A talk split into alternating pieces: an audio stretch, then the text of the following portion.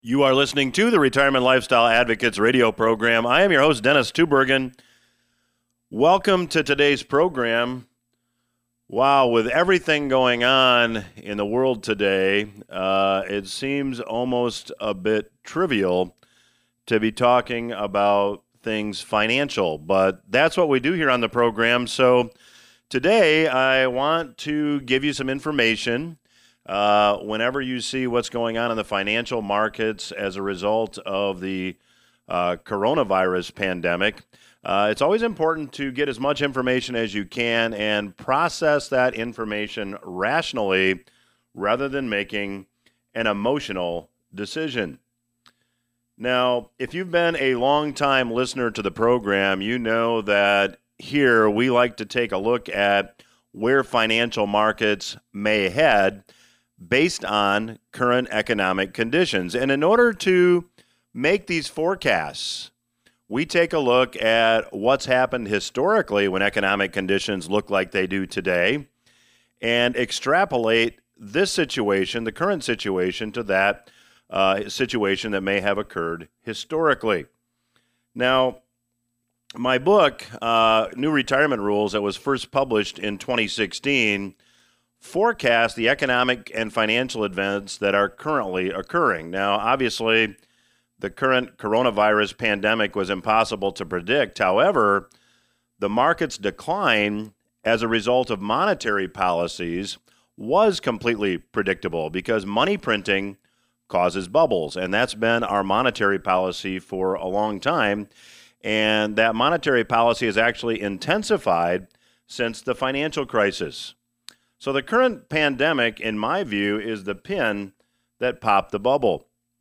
Now, as recently as December, and you can go back and listen to all the retirement lifestyle advocates radio programs. Uh, they're listed and posted, rather, I should say, at retirementlifestyleadvocates.com. And if you go back and listen to uh, the December programs, the January programs, you know that I have been forecasting a stock decline for quite some time.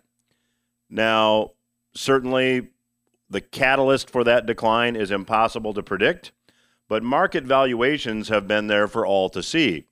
I have also forecast uh, as recently as last week that the Fed would cut interest rates to zero and engage in more quantitative easing. In fact, probably even helicopter money.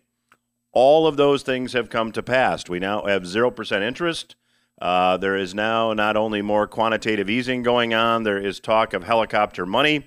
Uh, many will be getting a check from the government. And it's important to point out, and I'm not suggesting that checks from the government are a bad thing, but I am suggesting that the government doesn't have any money.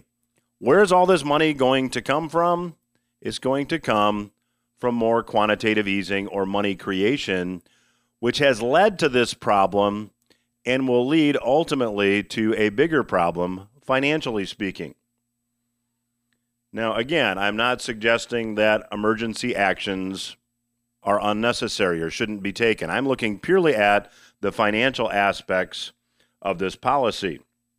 Now, I don't take any satisfaction in being right. However, when you take a look at, as I said, valuations, they've been there for all to see. Stock valuations prior to this decline, just a month ago. Just a month ago, the Dow was pushing 30,000. Now it's hanging at about 20,000 as I'm recording this program on Friday, March 20. Now, that's a third drop in the valuation of stocks, and yet at these valuations, I believe stocks are still overvalued. And market volatility remains extremely high. And from my experience, volatility of this magnitude signals more rough days lie ahead for stocks. Now, markets typically never go straight up or straight down for a really long period of time. Uh, what we just experienced was one of the most extreme on record. And by the way, for those of you that would like to get some more information, uh, we are conducting a webinar talking about strategies that you might consider in the current environment to help you achieve your dreams of what might be a comfortable, stress free retirement. Uh, the webinar will be held on Thursday, April 9. It will be held at 6:30 p.m. It will conclude at 7:30 p.m. At 7:30, there will be opportunities to ask questions. Uh, attendance on the webinar is free. There will be no presentation for financial products. The webinar is informational only. Uh, we're just going to give you some information and strategies to consider. If you'd like to register for the webinar, go to rescueyourretirementwebinar.com, rescueyourretirementwebinar.com, and you can sign up to attend the webinar. And uh, we will take reservations for the webinar on a first come, first served basis. Due to technology limitations, webinar attendance will have to be limited. So, again, the website, if you would like to attend the webinar on Thursday, April 9 at 6:30, is rescueyourretirementwebinar.com. And on the webinar, we'll be talking about the one thing that everybody should be doing now to evaluate where they stand. And discovering and implementing this one strategy that we'll talk about on the webinar could be the difference between you know having a good retirement and maybe not having a good retirement. So again, I would encourage you uh, while capacity remains, go register for the webinar, rescueyourretirementwebinar.com. Um, again, uh, you can attend that webinar from the comfort of your home. You just need to be in front of your computer. So, taking a look at market action, uh, markets tended to settle down a little bit this last week, uh, but the prior week, there's only one word to describe the the behavior of stocks, the performance of stocks, and that word is dreadful. The Dow Jones Industrial Average fell about 10%, the S&P 500 fell about 9%. Again, the Dow's off about a third from its peak. Um, US Treasuries fell as well. Um, yield on the 30 year bond rebounded to 1.5% after remarkably falling below 1% on March 9. Now, Bloomberg ran an interesting article, and the article talked about all the market volatility that we have been seeing and experiencing. And I want to give you just a little bit from that article. Price swings in the U.S. equity market this week were more extreme than they've been since Herbert Hoover was president, again referring to the week before last. The S&P 500 index moved at least 4% in each of the 5 days, falling 3 times and rising twice. Think about that. 4% movement in each of the 5 days of the week. The last stretch of moves of that magnitude occurred in 1929. Now, if you go back and take a look at 1929, which is obviously a scary comparison, there's a couple things to keep in mind. Stock valuations today, when measured by price earnings ratio, at the peak were higher than they were in 1929. The other thing you have to remember that the government response in 1929 was funded to a much greater extent. If you look at government debt to economic output, government debt to gross domestic product in 1929, it was about 20%. Today, it is well over 100%. To put it bluntly, in 1929, the government wasn't broke. Now, back to the Bloomberg article. Investors were whipsawed this week amid growing angst over the coronavirus and an oil price war that sent crude crude prices plunging. The benchmark index jumped 9.3% on Friday after President Donald Trump declared a national emergency to combat the virus. That followed a 9.5% drop the previous day when his travel ban and tepid fiscal measures disappointed traders. The last time a 9% rout gave was in 1931 at the height of the Great Depression. So, if you're invested in stocks, what should you be doing now?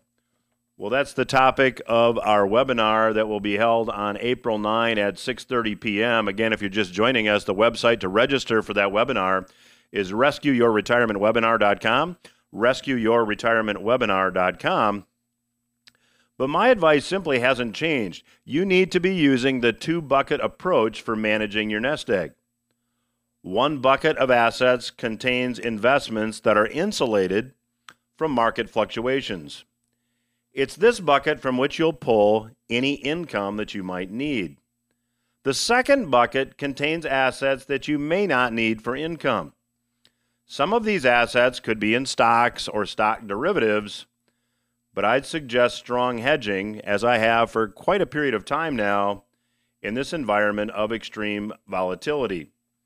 Now, as I mentioned earlier in this segment, markets typically don't go straight up or straight down, and it would not be surprising to see more ultimate downside for stocks. In fact, I fully expect it.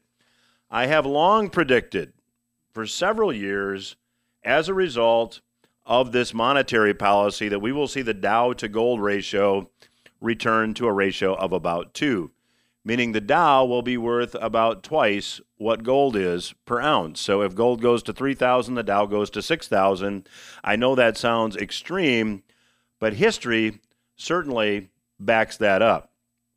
Now, as the Fed has cut interest rates and as the Fed is going to be obviously printing more money to fund all this, we do have another risk. We have a risk of inflation. And that's what this second bucket is really here to help you protect against. Now, in the next segment, um, I'm going to be interviewing uh, Mr. John Rubino. Uh, John is a particularly timely guest. You're going to want to stay tuned for my conversation with him. Uh, John is the manager of the website dollarcollapse.com and he is a prolific author. Uh, and he wrote a book uh, many, many years ago that really is almost like a prophecy today. It's called The Money Bubble. And a lot of what he forecast in his book and what I forecast in my book in 2016 is now coming to pass. So we're going to get John's take on what you should be thinking about doing as well. That will be in the next segment. And a quick reminder that uh, we do update you on what's going on financially in our weekly newsletter called Portfolio Watch. You can subscribe to Portfolio Watch for free. It's delivered by email each week. And you can do that by visiting the website, retirementlifestyleadvocates.com. That website again is retirementlifestyleadvocates.com. Be sure to stay with me. I'll be back right after these words with Mr. John Rubino. You are listening to RLA Radio. I'm your host, Dennis Tubbergen. Joining me on today's program is returning guest, Mr. John Rubino. Uh, I looked at my notes, and John was actually on the program about six months ago in September of 2019. And uh, if you're a longtime listener, you remember John. If you're a new listener, John actually manages the website dollarcollapse.com. The website again is dollarcollapse.com. Uh, John is also a prolific author, having written uh, many books on the topic of currency in the past. And uh, John, welcome back to the program. Thanks, Dennis interesting time to be back, huh? Eventful it's, world out there. It's so interesting, and that's uh, an understatement. So I don't know exactly where to start. So let's start with what's going on in the markets. Um, we seem to have a uh, an all-out collapse going on. Um, not something I guess that was unexpected based on our last conversation. But how do you read this? Well, um, this coronavirus pandemic came out of nowhere. and, um, you know, we had created the conditions in which a, a pandemic was one of those things that was um, a, a when, not if kind of thing, like, you know, like the big California earthquake and the, uh, the Cat 5 hurricane that sooner or later has to hit Miami. This was going to be one of those things that uh, you, you know was completely unpredictable in terms of timing, but was almost guaranteed in terms of substance because we created the conditions for something like that to happen. So, you know, it happens out of the blue. Um, and it, it creates a huge problem for the global financial system for a couple of reasons. One is the, the we let the global financial system get incredibly over indebted and therefore incredibly fragile. Pretty much anything could have knocked us into a, a bear market in equities and a recession, which could easily turn into a depression. That's how over leveraged we are and how fragile we are. Uh, but this is is a very different deal. The pandemic is than your garden variety financial crisis because uh, it creates basically two problems with mutually exclusive solutions. for instance, if we try to uh, address the pandemic, and you do that by basically quarantining everybody, right? You just tell everybody to stay home. No restaurants, no cruise ships, no plane flights, no political rallies, nothing. You just stay home for a month, and then allow the um, the the infection to fade, and that's how you address a pandemic. But if you do that, you blow up the economy and we, we also have, because of the pandemic, a, um, a recession that could turn into a depression, you know, potentially a really serious financial thing there. So if we quarantine everybody, we guarantee ourselves a depression.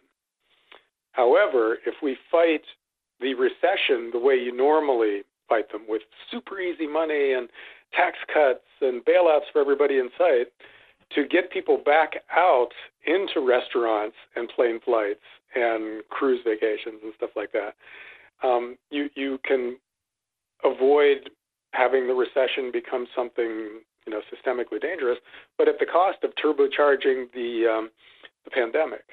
so it's not clear how we fix these two problems simultaneously. You know, um, they're definitely going for the easy money thing though. The, the um, Federal Reserve. There's a headline in today's New York Times about how the uh, the Fed has used up all its Great Recession monetary tools in one weekend. You know, we announced a big new quantitative easing program where they're buying bonds in the open market to to send cash out into the banking system. And uh, lower interest rates were down to zero on the Fed funds rate, which is as low as we've ever been before. So, and and long-term interest rates in the U.S. are, are pretty close to their all-time lows. So we've already used up the whole quantitative easing and lower interest rate tool, and we got nothing for it. Stocks are tanking today. So they're going to have to come back bigger with you know some kind of shock and awe thing in the not too distant future. So uh, we're we're recording this uh, actually for the benefit of our listeners about six days before the program airs. So uh, normally that's not a big lead time, but you know in times like these, a lot can happen. So John, when when you when you when you just look at the magnitude of the activities in which the Fed is engaging, uh, you can correct me if I'm wrong, but I think back when quantitative easing started the first time after the financial pr- crisis, uh, the Fed was, you know, printing literally 85 billion a month to buy mortgage-backed securities and government-backed securities.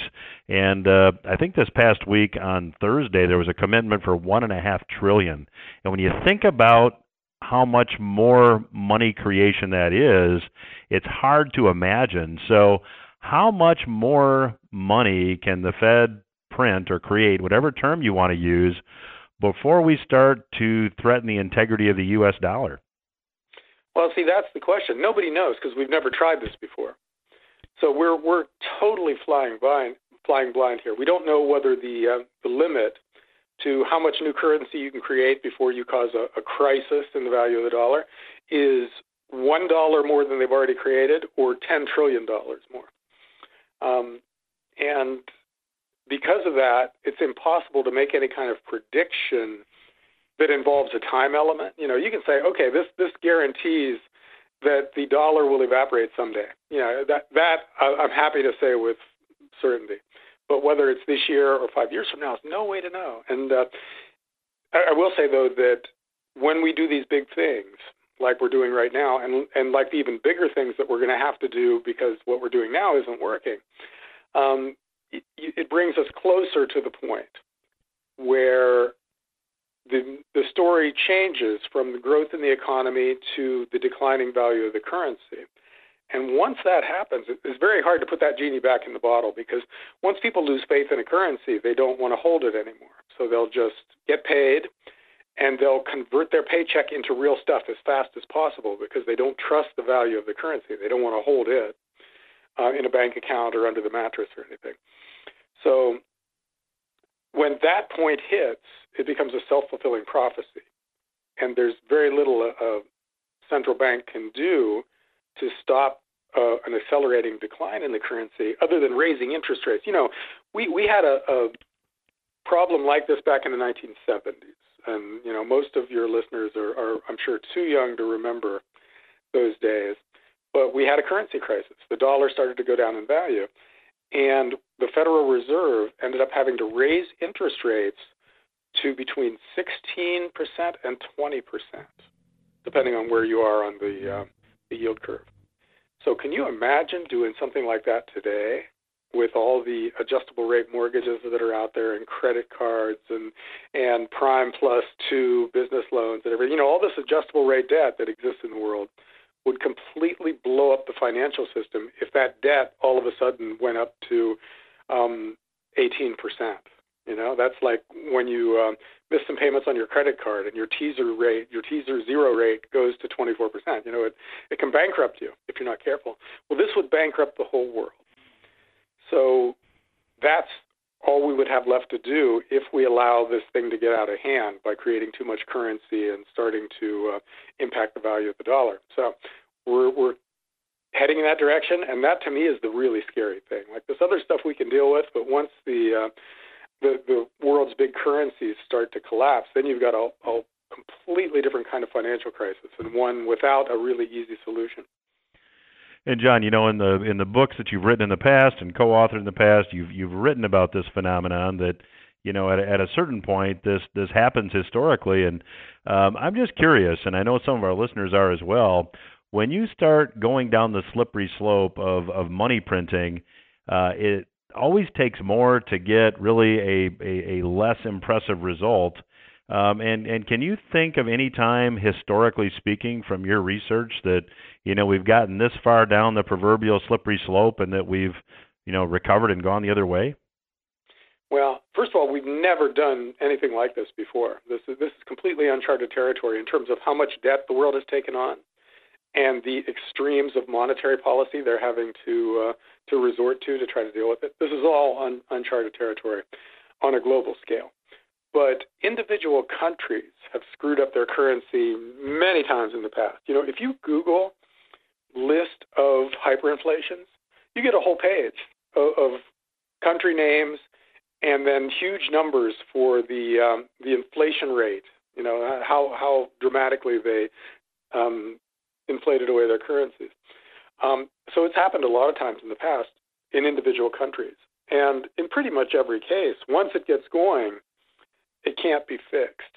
You just end up having the currency collapse in value and then replacing it with something else um, the Weimar Germany is the the big example that uh, that people remember most because it was the most dramatic. You know, all those those photographs of of people bringing wheelbarrows full of cash to the grocery store or dumping wheelbarrows into the furnace, you know, to heat the house because it's cheaper to to use your currency to to um, heat the house than it is to actually buy coal or something like that for your furnace. You know, it's it, it's crazy, and um, it has also happened a bunch of times in, in human history. So what we're doing now that's different is that we're doing it globally. Instead of one country screwing up their finances and then having a currency collapse in the context of a sound money world where everybody else is on a gold standard, um, everybody's on a fiat currency standard this time around. In other words, every country's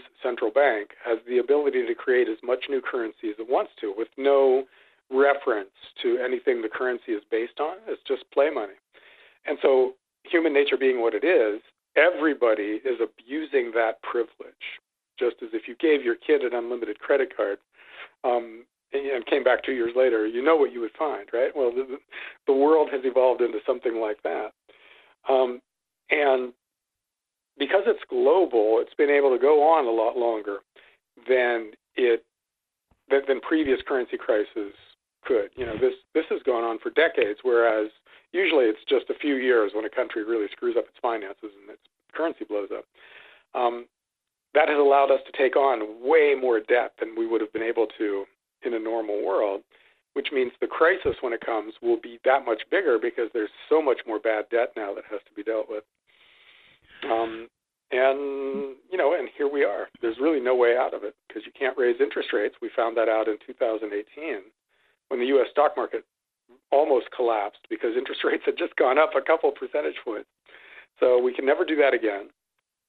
And we have no choice but to keep on flooding the system with new money until it blows up. So it's just a question of timing. We don't know when it'll be, but we know it's coming. Well, our guest today is Mr. John Rubino. He manages the website dollarcollapse.com. I would encourage you to check it out. A lot of good resources on that site. I will continue my conversation with John when RLA Radio returns. Stay with us. I'm Dennis Tubbergen, and you're listening to Retirement Lifestyle Advocates Radio. I have the pleasure today of chatting once again with returning guest Mr. John Rubino. Uh, John joined us on the program in September, and uh, if you're just joining us, John manages the website dollarcollapse.com. The website again is dollarcollapse.com. And uh, John, in light of the fact that uh, here we're recording this, uh, you know, on the 16th of March, and less than a month ago the Dow was approaching 30,000. Now it's at about 21,000. So let's just say it's down almost a third.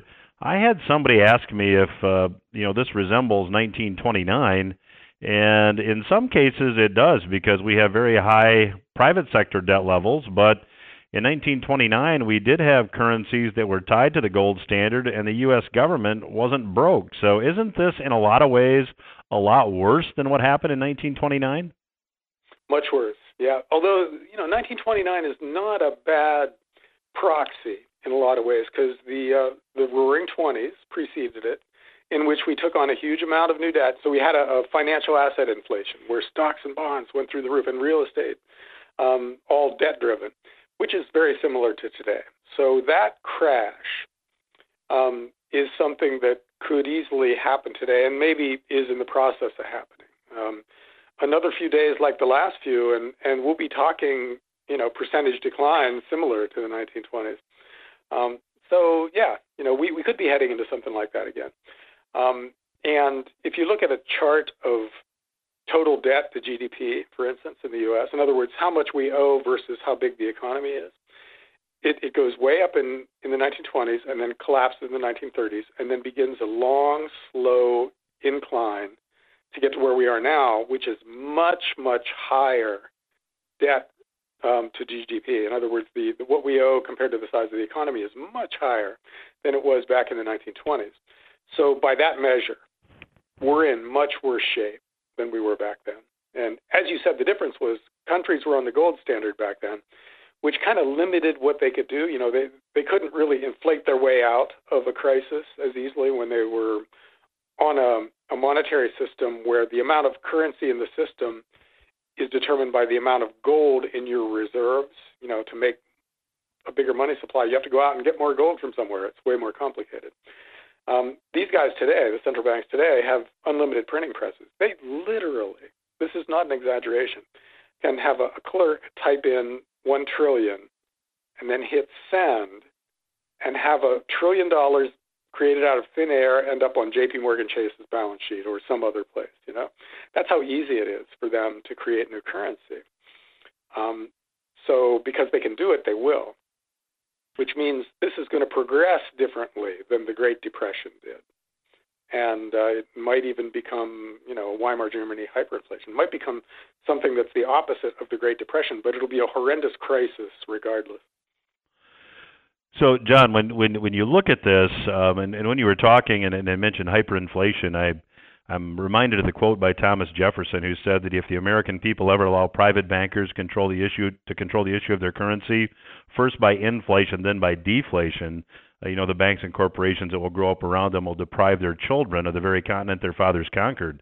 Uh, it just strikes me that we're going to have to go one way or the other, right? I mean, the money printing, the money creation stops and we see deflation across the board, which we're seeing now in stocks, or we go the other way and we have a, a hyperinflation, and, and, and both outcomes are bad. So, one, do you agree with that? And two, how do you see it playing out?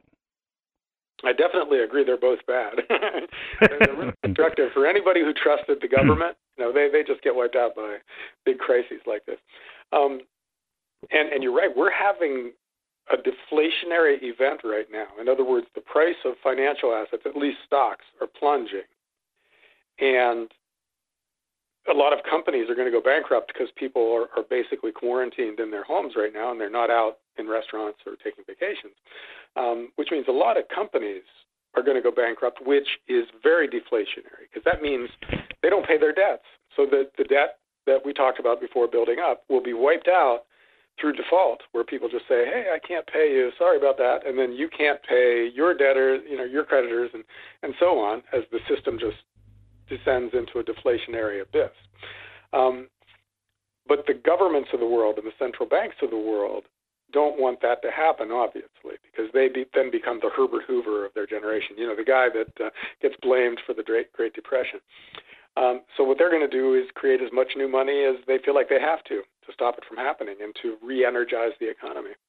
Um, and that's the big battle going on right now. You have this massive, de- massively deflationary market event that the government is trying to offset with massively inflationary monetary policy. Uh, and again, we've never been here before. You know, this is this is completely uncharted territory. So there's no way to, to say with any kind of certainty, oh well, this is how it'll play out then when these guys do this and this. Uh, we just can't know. So we still are at a at a crossroads. One road leads to a deflationary crash, sort of like the, the 1930s Great Depression. The other leads to some kind of a currency event, like maybe Weimar Germany, or maybe just a big monetary reset where we have to just devalue the dollar on some weekend and go back on the gold standard or whatever. But the, that fork in the road leads to that monetary crisis of some sort, and we don't know which way we're going to go because we, um, you know, we're trying for the inflation monetary reset branch, but we may not be able to get it. We might be forced onto the other branch of the road by market forces. Uh, and it just remains to be seen. And that's so tricky for somebody trying to set up their finances, right, to protect themselves from stuff like this. Because it's really uh, two very different investment theses that we're looking at when we look down these different forks in the road. Um, and the, the inflationary thesis is buy gold, you know, buy some well chosen real estate, buy things that tend to go way up when the currency is going down in value. Um, the other branch in the road is, you know, high grade government bonds because those things will will rise in value and continue to pay you back and give you your money back at the end of the process, even in a depression, because governments can make enough money to pay for their bonds.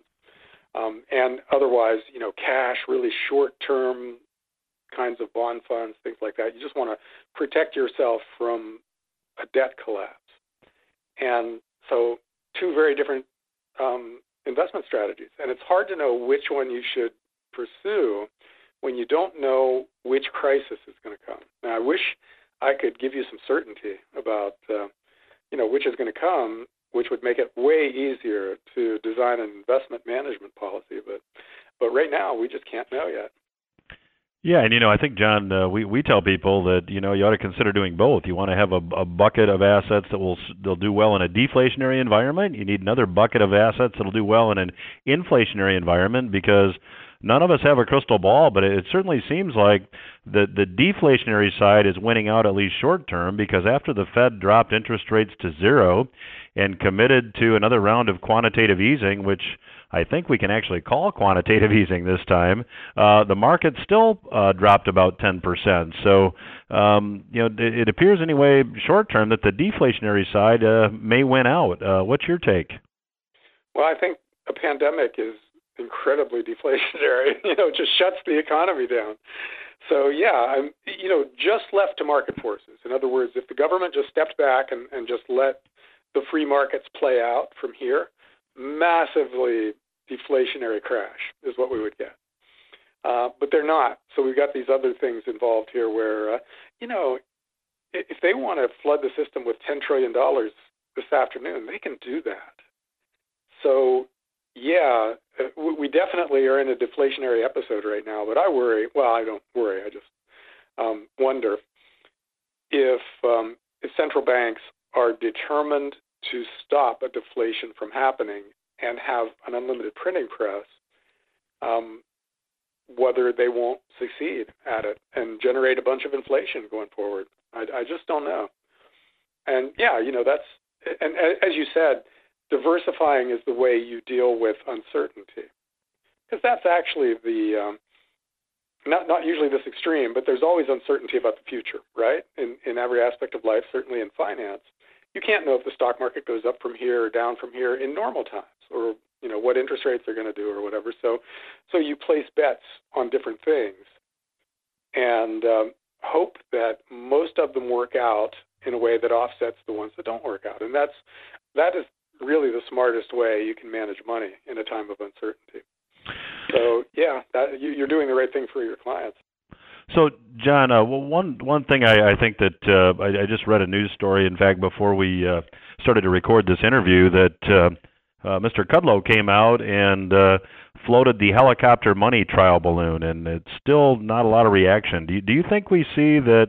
You know, instead of the, the the Fed printing money and and buying bonds with it, that we actually see some of this newly created money end up in the bank accounts of ordinary Americans. I mean, is that a policy response that's possible in your view?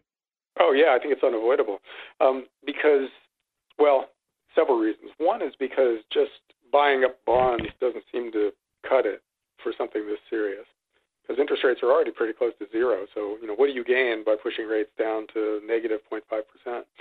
Um, and because of that, they have to try some new things. One of which is going to be to bail out everybody in sight, and that's kind of helicopter money. Like, let's say United Airlines um, becomes insolvent and starts to fail. The government steps in with um, half a trillion dollars printed and given to a company. That's kind of like helicopter money. You know, it's not falling from the sky, but it's being transferred into the account of a private sector player.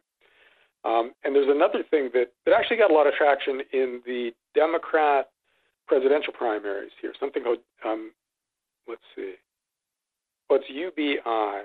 So it's something about basic income, where the government just names a number and gives everybody that money per amount of money per month. Yeah, Universal Basic Income by Andrew Yang. Yeah. Yes, that's right. And uh, and and that's something that is going to have a lot of appeal because remember Donald Trump doesn't have an ideological agenda. And so he has no problem with doing things that might have been considered um, a, a policy of the Democrat Party, you know, because if, if he wants to get something done, he just wants to print the money to do it.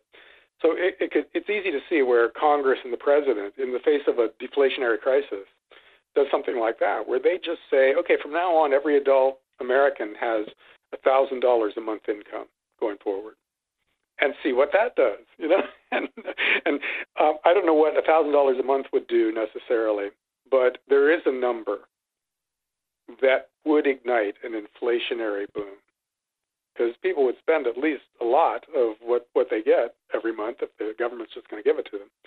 Um, so you would generate a ton of spending that way, and that would rev up the economy somehow, some way. Most of it would be probably online commerce, right? You'd be buying stuff from Amazon rather than at the local Costco or whatever. But uh, still, somebody would be making a lot of money from you spending your money that you get from the government, and that would pull the economy out of a uh, a deflationary crisis. However, at the cost of um, raging inflation, probably, right? Because to, for the number to be huge and big enough to pull you out of a deflationary crash, it, it's got to be the kind of thing that could potentially send you into an inflationary spiral. And, and again, nobody knows what these numbers need to be because nobody's been here before. This is completely uncharted territory. So they're they're flying blind, but they don't want to lose. You know, they don't want to fall into that deflationary abyss that leads to a 1930 style depression.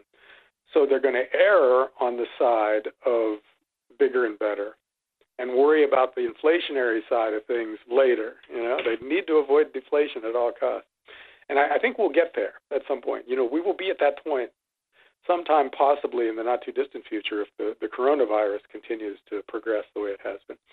Um, and the governments will feel like they have no point or no choice but to just start giving money away one way or another. So they'll bail out everybody in sight. They'll start sending checks to people. They'll eliminate income taxes, and all of that kind of sort of qualifies as helicopter money, where they're just making money and giving it to people. Um, and I, I think it's inevitable.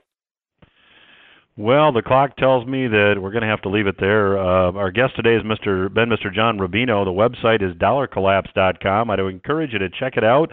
I have it bookmarked. I would advise you to do the same. John, love to have you back down the road. Uh, interesting times in which we live. They are indeed. Thanks, Dennis. Talk to you soon. We will be back after these words. Welcome back to RLA Radio. I am Dennis Tubbergen, your host. Glad you decided to tune in today, and uh, thanks again to Mr. John Rubino for joining us on today's program as well. If you're not yet a subscriber to the Portfolio Watch newsletter, I would encourage you to go to retirementlifestyleadvocates.com and become a subscriber.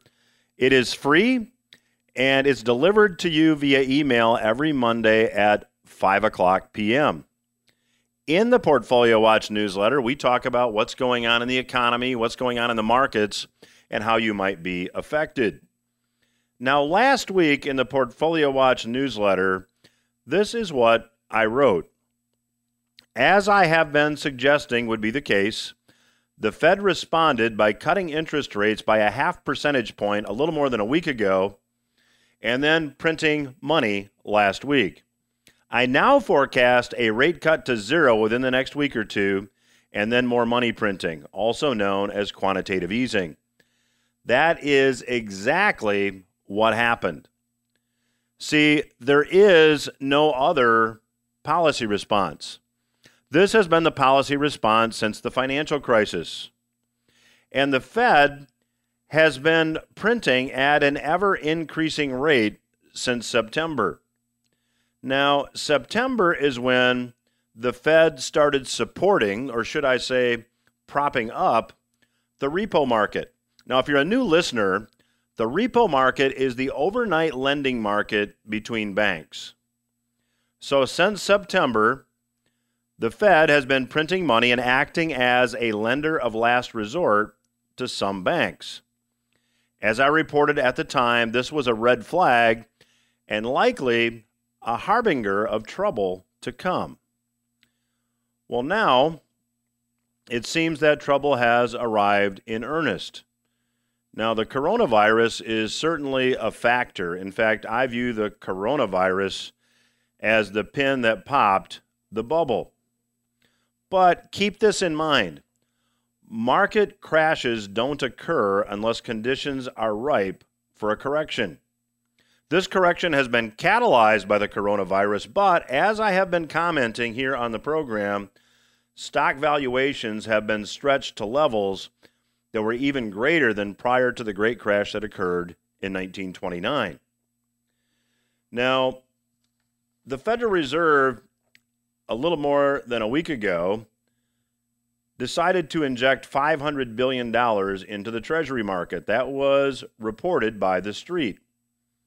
A few hours later, they announced that they would be injecting $1.5 trillion into the markets. Now, think about the magnitude of those numbers. Forbes talked about this. Forbes said as stocks headed for their worst day since 1987's Black Monday crash, the Federal Reserve announced further measures to prop up liquidity including a potential injection of more than 1.5 trillion into the market. Stocks responded immediately, cutting losses in half on the announcement before dropping back down 8%. The Fed, this is according to the Forbes article, said they would be ramping up the purchases of repos or repurchase agreements by 1.5 trillion over the next couple days. The New York Fed said this, and I'm quoting These changes are being made to address highly unusual disruptions in Treasury financing markets associated with the coronavirus outbreak. Now, if you look at the words used in that statement, highly unusual disruptions, what exactly does that mean as it describes this market? Well, think about this. When stocks are declining hard, one would expect to see investors who are concerned about preserving assets flock from stocks to bonds. That demand for bonds would have bond prices rise and yields decline. That's what happened back on March 9 when the yield on the 30 year U.S. Treasury fell to under 1%. Then, within just a few days, the Fed had to inject $1.5 trillion into the repo market where a lot of bond buying and selling takes place. What happened? Perhaps no buyers. We're going to talk about this more on a free webinar that we're doing uh, to provide you with some information in light of current market conditions. That webinar will be held on Thursday, April 9 from 6:30 until 7:30. You can attend the webinar from the comfort and safety of your home. Just make sure you're in front of the computer. There will be opportunities for questions after the webinar. And on the webinar, uh, we'll be giving you the one thing you should be doing now to determine whether or not or how your retirement may be affected by market events. To register for the webinar, visit rescueyourretirementwebinar.com, rescueyourretirementwebinar.com, and uh, certainly go soon if you want to register because we expect that we'll have a lot of folks on the webinar, and we do have technology limitations that will require us or force us to limit webinar attendance. So again, uh, webinar on April 9 from 6:30 to 7:30, talking about how current market events might affect your retirement. Uh, it is free. There will be no presentation for financial products. It is informational only. Uh, the website to register is rescueyourretirementwebinar.com. That's all the time I have for this week. I'll be back again next week. Stay safe.